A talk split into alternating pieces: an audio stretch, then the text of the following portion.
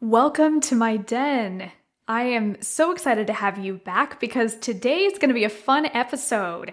I am actually going to be reading my TEDx Asheville speech. We just finished up the TEDx recordings uh, the last week of February. And so I am going to do this podcast to give you all a sneak peek into the actual speech that you'll be able to watch on Main TED. Uh, on the TED website in the coming weeks. So I will let you all know when that launches.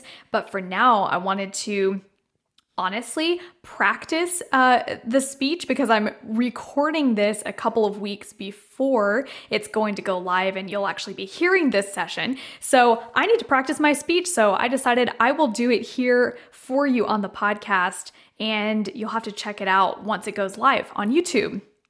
But before we dive into that, some very exciting updates. I am so glad that you all are tuning in week after week to listen to these wonderful guests I'm having on the show, but then also just to connect with this concept of native analog versus native digital.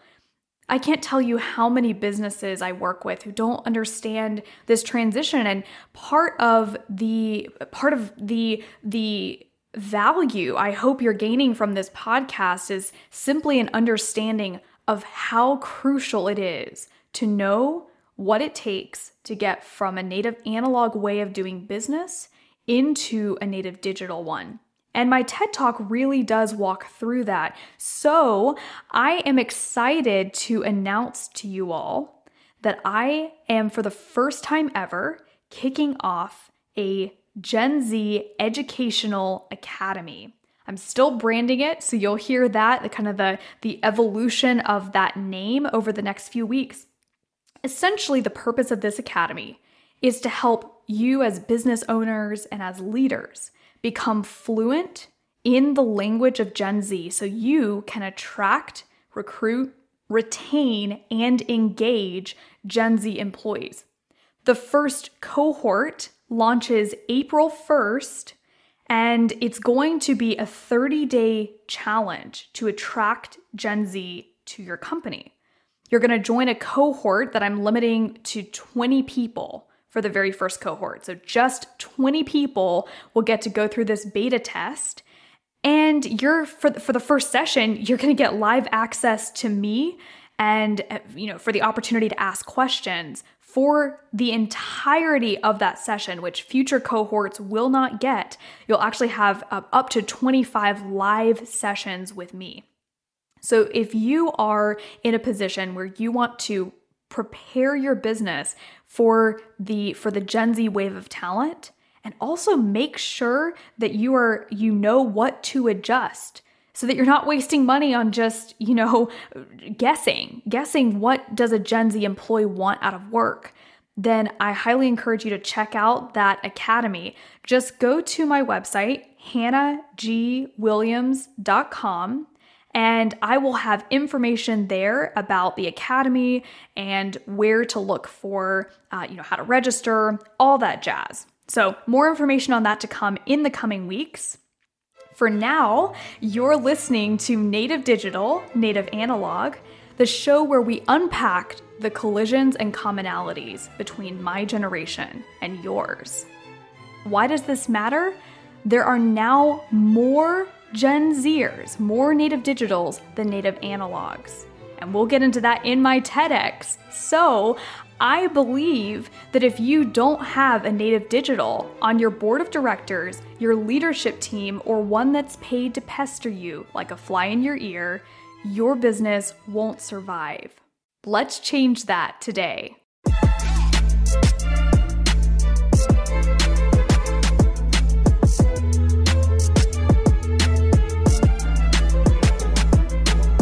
It's one week before my wedding.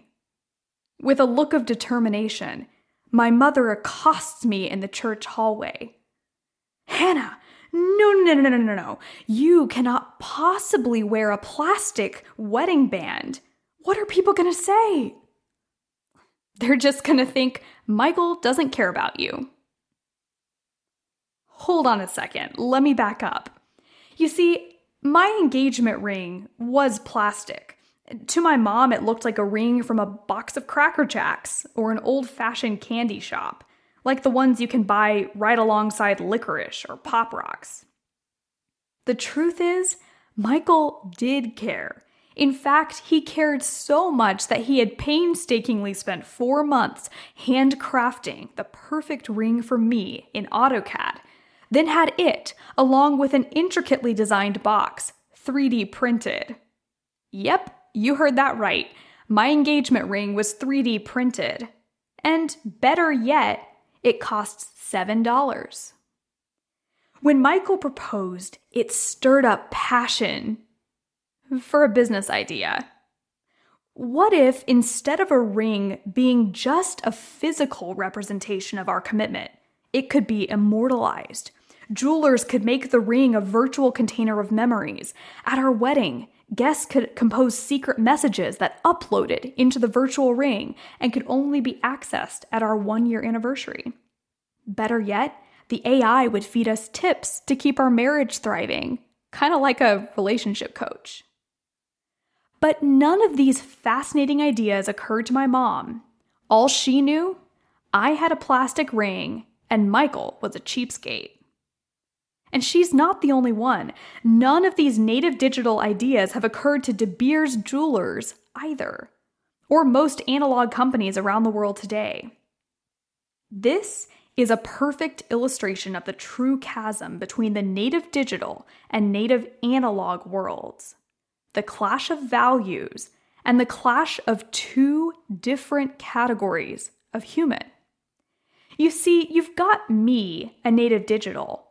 An engagement ring to me is a symbol that carries no inherent value and that should be as inexpensive and replaceable as possible.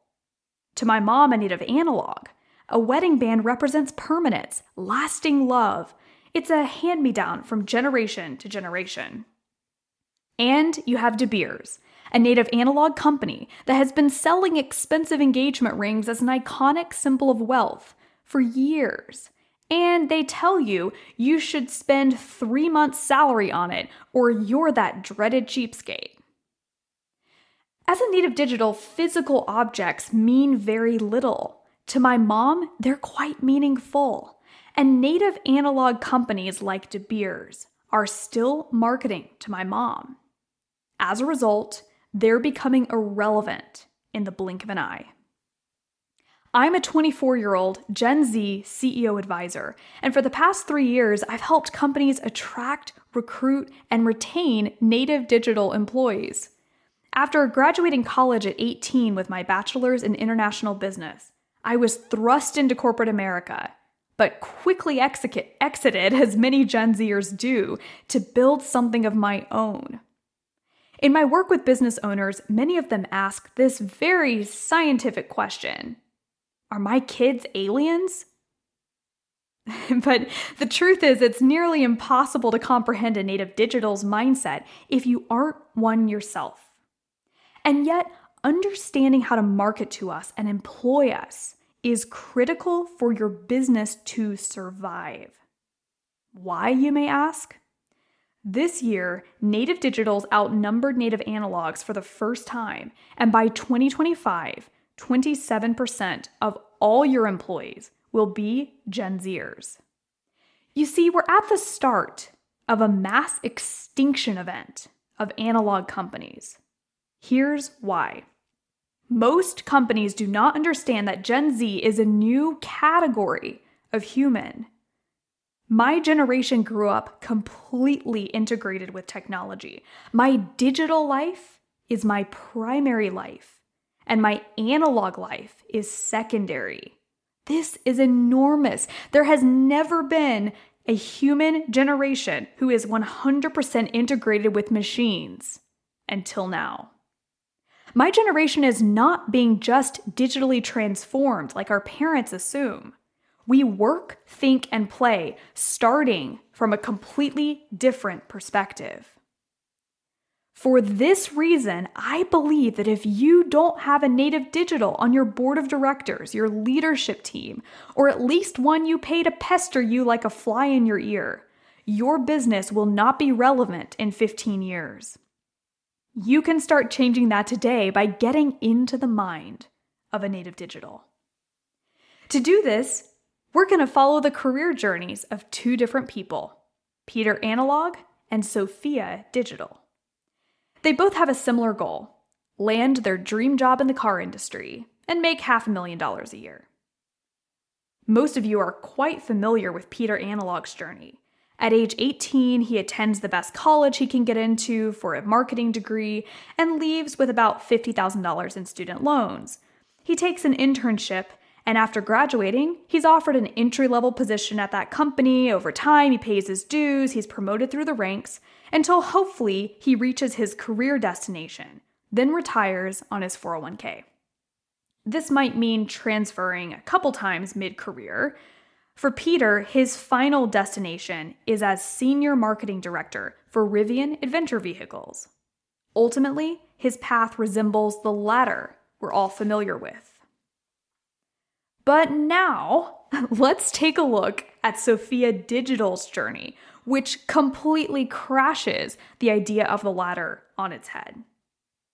To get into her mind and understand her journey, I want you to imagine you're back in high school. Travel back with me to the end of the spring semester of your junior year. You're 17, 18 years old. What was on your mind? Were you thinking about your career? Did your teacher hand out college applications just before the summer began?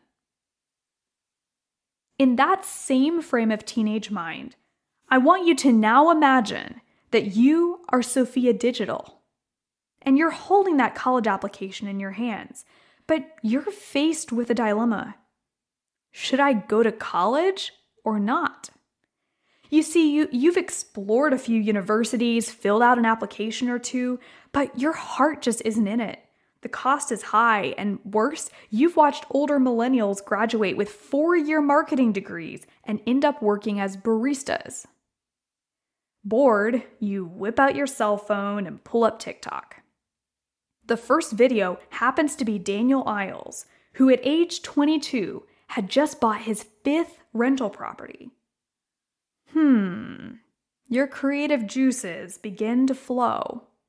The next clip is Daniel Mac, who is stopping billionaires on the street and asking, What do you do?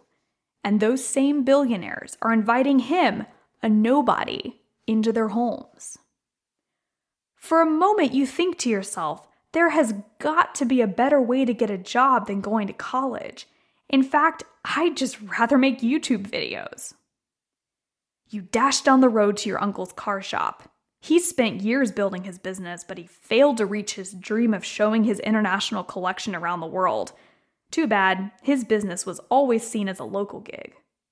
You share his passion for cars, so two years ago, you started a YouTube channel, which has built a sizable following of 50,000 subscribers. It started out just for fun, but you've found that enthusiasts love your work. So this year, you received a press pass to the Amelia Island Concours d'Elegance, the most exclusive international car show of the year, simply because of the reputation of your YouTube channel. You have connections in the luxury car industry many could only dream of, and you're just 17. And better yet, what started out as just a hobby has generated the credibility you need to land a job, score brand deals, or just stick with generating great content and living anywhere in the world as a digital nomad. Let's back up and take a wider view of Sophia Digital's journey. At age 16, she dual enrolled at a local community college to get her associate's degree out of the way. Why not? Her YouTube channel is what she plans to stake her career on. She graduates with no debt, and after building a name for herself on YouTube for five years, a rapidly expanding startup, Rivian Adventure Vehicles, remember them? Contacts her for an introduction to their CMO. Sophia walks into the meeting and makes advertising suggestions based on the analytics and research she's done on her YouTube channel. At the time, Rivian happens to be hiring for a new director of branding, and they invite guess who? Sophia to interview. And then she's hired for her expertise. Suddenly, 52 year old marketing director Peter Analog, remember him? Finds himself on equal footing with 23 year old Sophia Digital. You have two people who had a similar vision but ended up in radically similar places at radically different ages by taking radically different paths. And better yet, Sophia doesn't even plan to stake her career on this position. Her YouTube channel continues to pay her, and she may even be able to retire early. Now, if you're a parent of a 16 year old, you might be listening to this edge on the edge of your seat, red in the face, and about to throw rotten tomatoes at the podcast. Trust me, I hear you. My parents felt the same way that you do now. You also might be thinking, well, all that's really easy to say, but what companies are actually doing this? Who would put a 23 year old in such a high position of influence and rank? And my response is the companies who recognize that more than half of Gen Z wants to skip college, that we possess innate digital marketing skills, and that a native digital controlled world already exists. And the companies that aren't adapting, well, native digitals will leave them to be influencers, gig workers, and real estate investors because, well, 54% of us want to be entrepreneurs. Here are just a few examples of journeys like Sophia Digital's some of these Zers have used the power of their own content to land dream jobs, while others have just founded their own companies instead. Jonathan Javier, at age 24, began posting content online in his niche, and within one year accumulated over 200,000 followers on LinkedIn, and ultimately landed his dream jobs at Cisco, Google, Snap, and a whole bunch of others. Stephanie Sue, at age 22, became the lead director at Superposition, an organization bridging the gender gap in STEM. And Caleb Williams, at age 23, founded Better Wealth and is becoming the new face of finance. His firm has millions of assets under management, and he's an international speaker and best selling author. None of these young people took the traditional ladder path nor did they rely on traditional job applications. Instead, they built paths of their own. So, as you can see, there is a large chasm between the analog and digital perspectives to reaching the same goal, but we must build a bridge if we're going to shift to a native digital future. So, if you're a business owner, CEO, or HR executive, and you're still using analog tactics, it's time to open a new door. Let's get into some concrete examples of what that shift from analog to digital actually looks like. One of my clients, owned by a boomer CEO, is working tirelessly to prepare his company for a native digital future. A couple of the changes he's making are this instead of hiring students out of college, this CEO is becoming the university himself. He has founded an apprenticeship program which selects high potential high school students, and at the end of the three year program, pays them six figure salaries. He's seeking out the best and brightest talent early and shaping them. Instead of giving lip service to young people, his head of HR is 22 and I'm on his advisory council. Rather than just hiring full time employees, he's working with native digital gig workers who have their own businesses and add expertise and value for his clients. And as a result, his firm is a category leader in the data consultancy world. So, the big question what can you do to become relevant to native digitals? If you're a business owner, I have a challenge for you. Host a native digital focus session Invite both your board of directors and top performing Gen Zers from your company. Then have the board of directors ask the Gen Zers for their perspective on pending business decisions. You might be shocked what you learn. If you manage Gen Zers, on that next strategic project, intentionally include a native digital. And if you're a parent and your kid asks you the dreaded question, Hey, mom, can I be a YouTuber when I grow up? Bite your tongue, and don't shut it down. Instead, ask, How can I help you? And YouTubers make a whole lot more money than second rate college athletes, just saying. So I ask you, after being inside the mind of a native digital and gaining a glimpse of what it's like to see through our eyes, what will change about the way you do business, the way you parent, the way you lead? For my mom, she chose to accept that a ring didn't matter all that much. What mattered more is that she loved her daughter and son in law, and that meant embracing a new perspective. It also meant that I had to recognize the meaning this physical object had for her. So I did upgrade my ring. And I'll have you know, it's now made of silver and costs $40. And until De Beers uses my idea for a virtual ring, I'll stick with this one. Thanks everybody for listening to my TED Talk. I promise to let you know as soon as it's available uh, with me live on stage. Have a great week. Thanks for listening to the Native Digital, Native Analog show. If you enjoyed this episode, I'd really appreciate it if you would subscribe, leave a rating and review, and tell your friends. Thanks again, and I'll see you next time.